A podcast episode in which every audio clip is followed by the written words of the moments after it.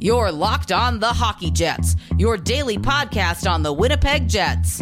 Part of the Locked On Podcast Network. Your team every day.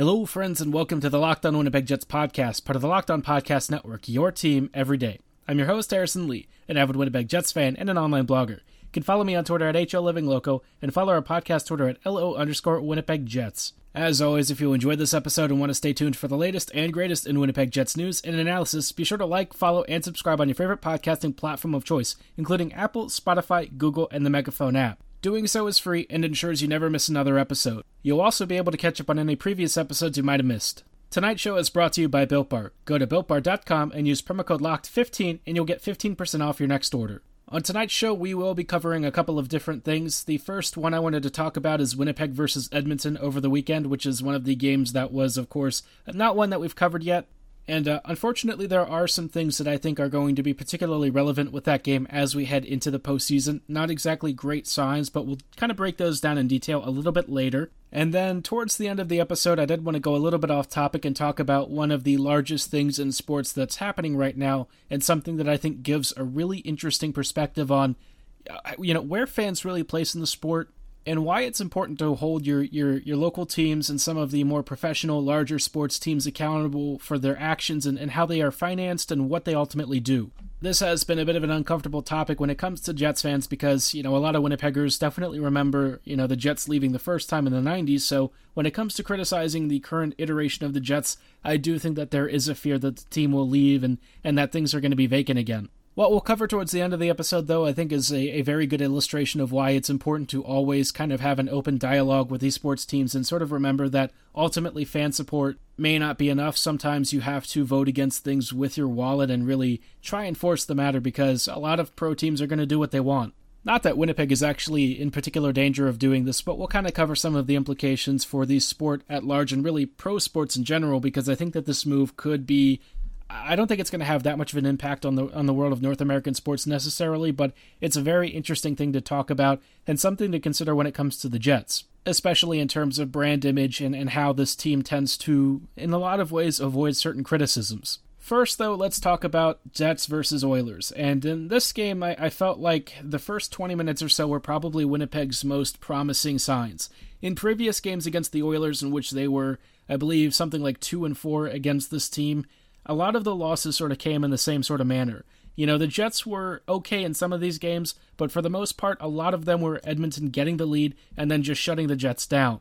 This often happened because Paul Maurice and the coaching staff would try to line match heavily against the 97 line, which doesn't tend to work all that well. A lot of the hard matchups involve Scheifele's line, and when Connor, Scheifele, and Wheeler were together, it was basically a guaranteed goal against if McDavid was on the ice. Part of that's just because, you know, neither of those three guys are particularly defensively attuned, not super shocking. But the larger issue is that when they do this hard matching thing, which, alright, you're already losing the matchup, but they're also hard matching it constantly whenever McDavid is on the ice. So if they're targeting that that sort of matchup with the Scheifele line, what you're going to do is you're going to start cutting back on everyone else's minutes. This tends to happen because, you know, McDavid's line plays a lot, like sometimes nearly half a game. You know, 25, 30 minutes is not that uncommon for McDavid and his teammates.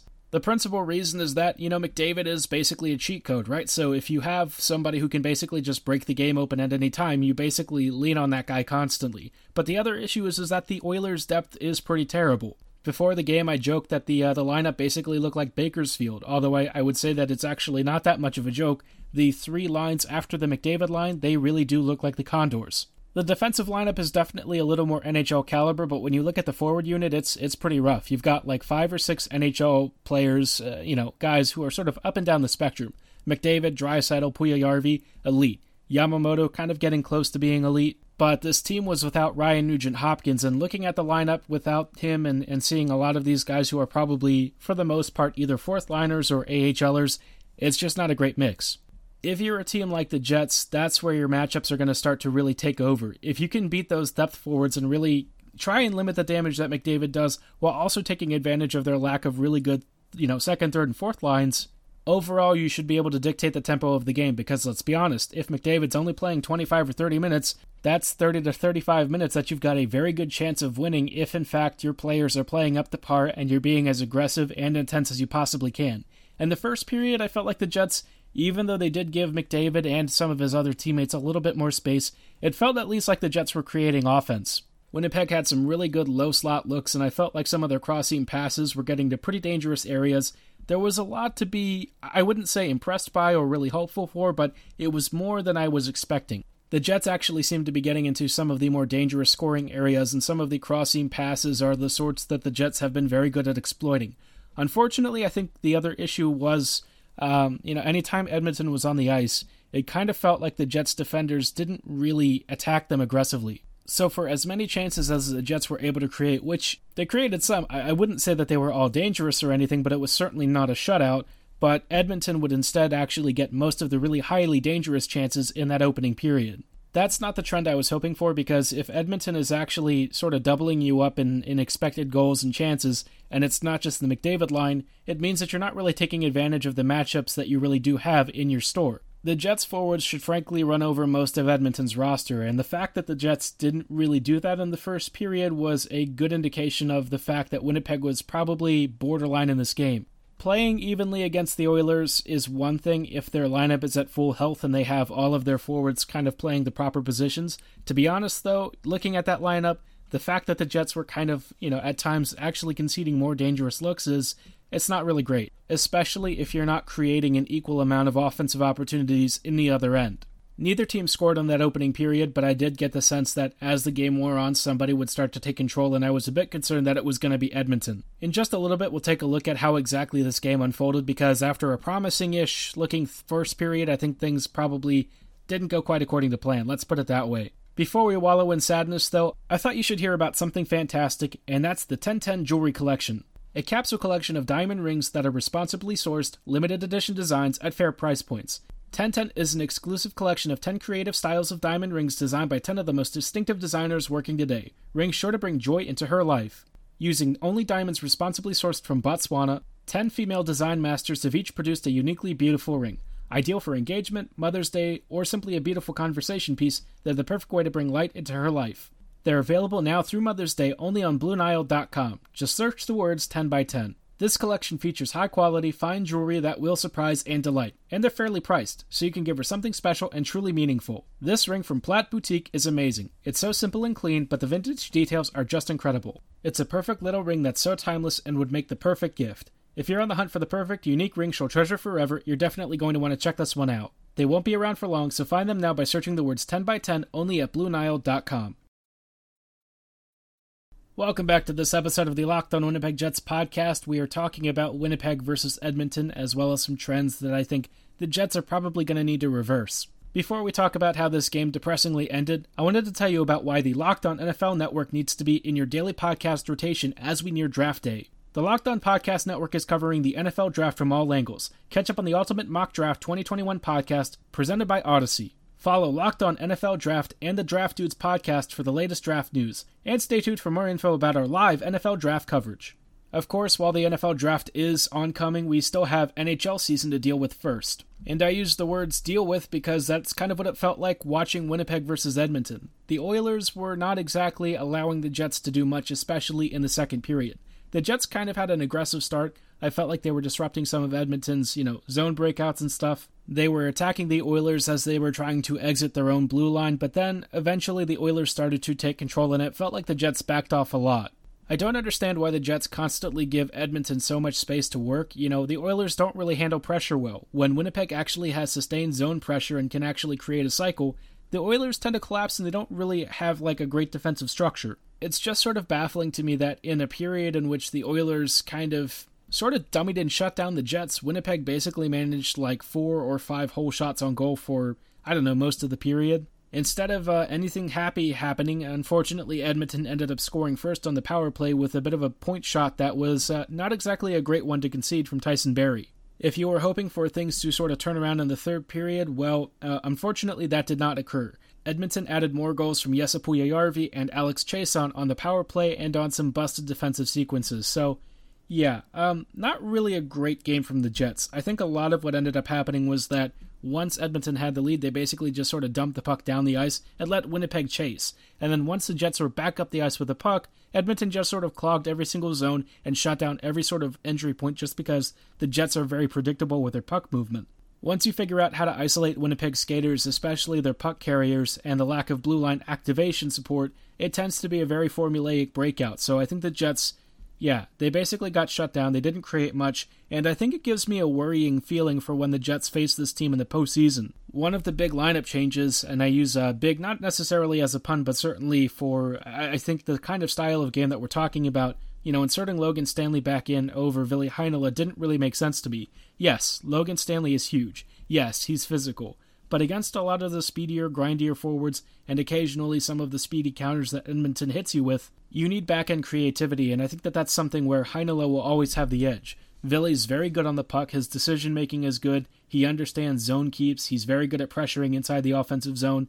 His reads are just a little bit at a higher level. Well, I, I wouldn't say a little bit. He's like a phenomenally smart player, but I'm trying to be a little bit generous here. You're trying to compare a big physical third pairing D with somebody who has the potential to be a first pairing power play and even strength quarterback. So it's important to understand who Heinola is and how he approaches the ice because his very, you know, uh, focused approach to creating breakouts, hitting players with really good distribution, making great passing decisions, and just generally positively promoting play up the ice is something that I don't think Logan is quite as capable of doing. Stanley certainly has a big shot. He's actually a pretty decent passer when he's not under pressure, and he can certainly be strong on the puck when he is leading a breakout, but I think Heinola just does these things at such a fundamentally higher level that you have to look at the team that you're facing and say, well, if Edmonton is going to sort of bunker down, you need skill and creativity in possession, and I think that that's something Heinola really would have brought to this game.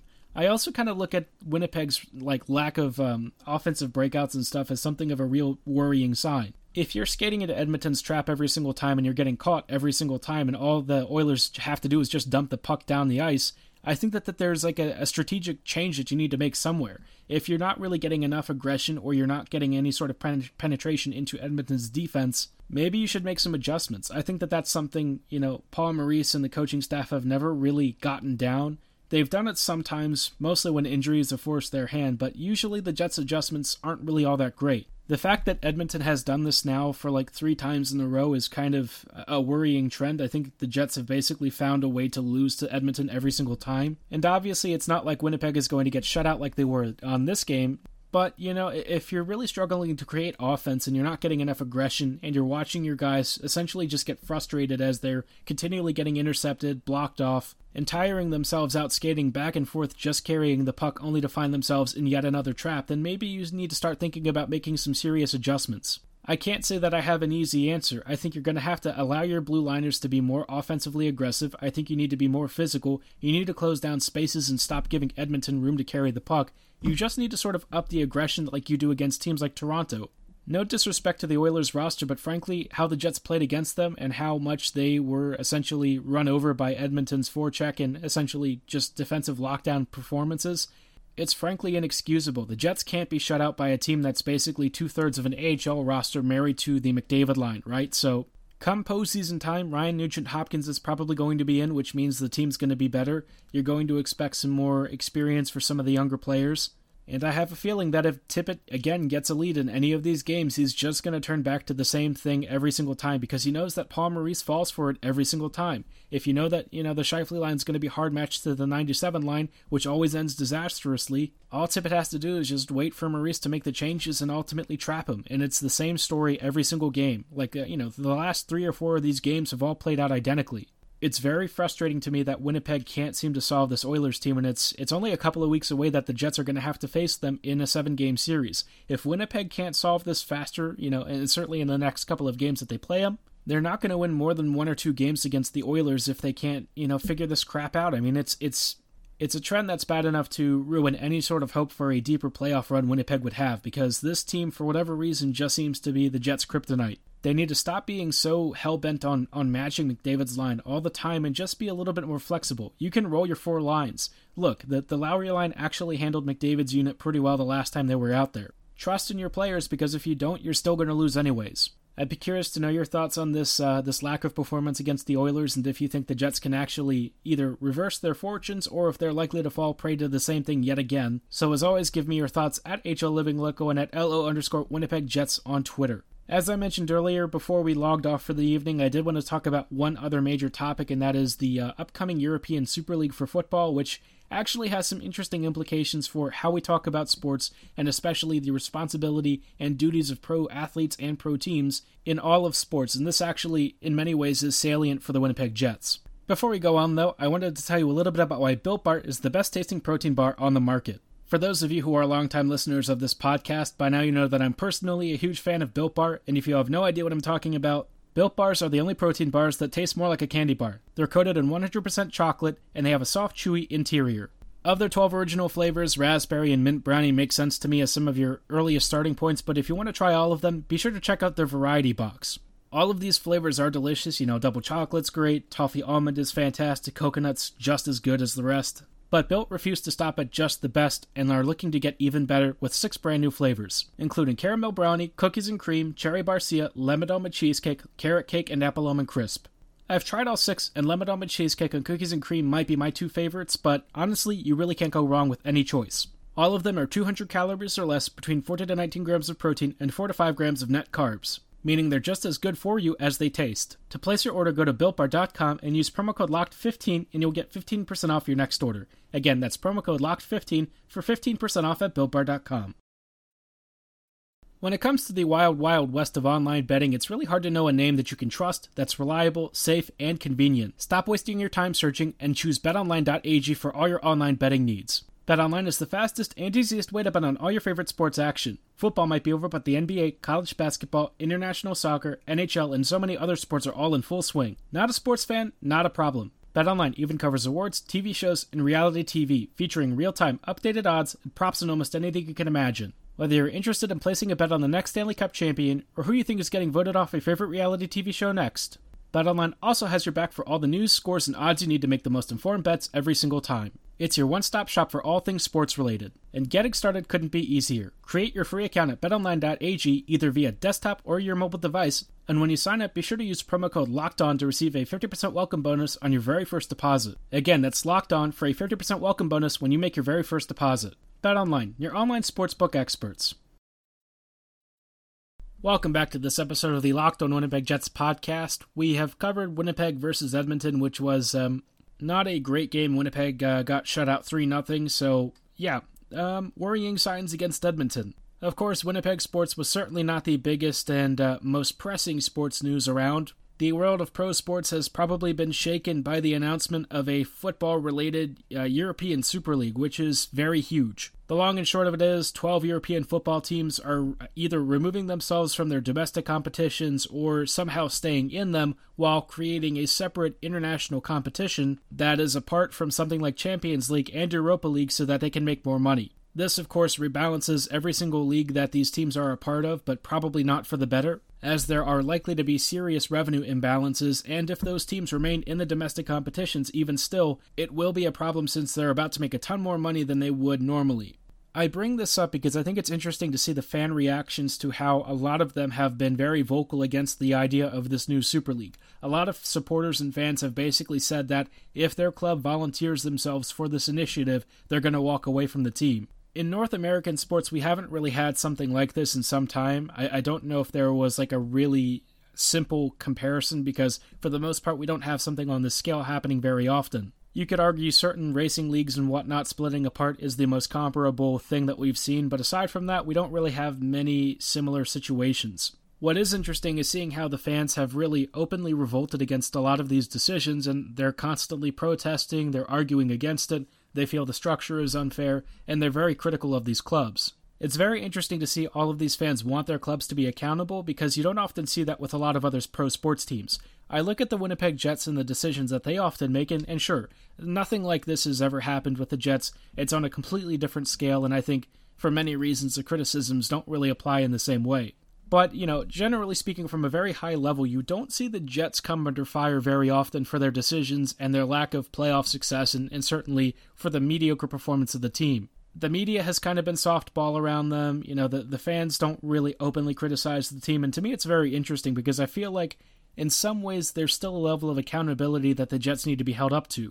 The team at times has been good, and I think, you know, 2017 2018 was really a sign of what the Jets could be if the right investment and the right attention was paid to the roster and the coaching staff. The problem is the team has very much fallen off the wayside since then, and I think the, the amount of accountability and the answers and questions that need to be brought about for, for really addressing why this has happened haven't been brought forth enough, and I feel like the fans need to be a little bit more critical and, and certainly a little bit more willing to hold the team accountable for the lack of success. You know, the Jets are certainly a team that asks a lot of money for us to watch and, and subscribe to their services and different products and things. So, in, a, in many ways, we are kind of shareholders in their whole product. The Jets may be far more than just a business, but I would like to see the team I don't know, do something to get a little bit more competitive. It feels like Winnipeg, in some ways, has at times settled for too many half measures, and it feels like the decisions that have sort of held them back the most, they don't really want to undo or, or work on. And so the Jets are kind of stuck in this weird limbo state, and I feel like unless they ever find a way to break out of this and really get on the same page between the coaching staff and the, the management staff, it's going to continue to be just a lackluster product at some point you have to feel that the fans are going to start voting with their wallets and certainly telling the team that it's it's just not acceptable and it's not good enough. I've seen more fans over the past couple of seasons starting to turn on the team than I ever have over the last 5 or 6 years of being a Jets fan. It just didn't seem to break until the last couple of seasons and finally people are starting to run out of patience and I feel like the Jets they should be aware of this. I think they probably are and I feel like they need to take steps to address it.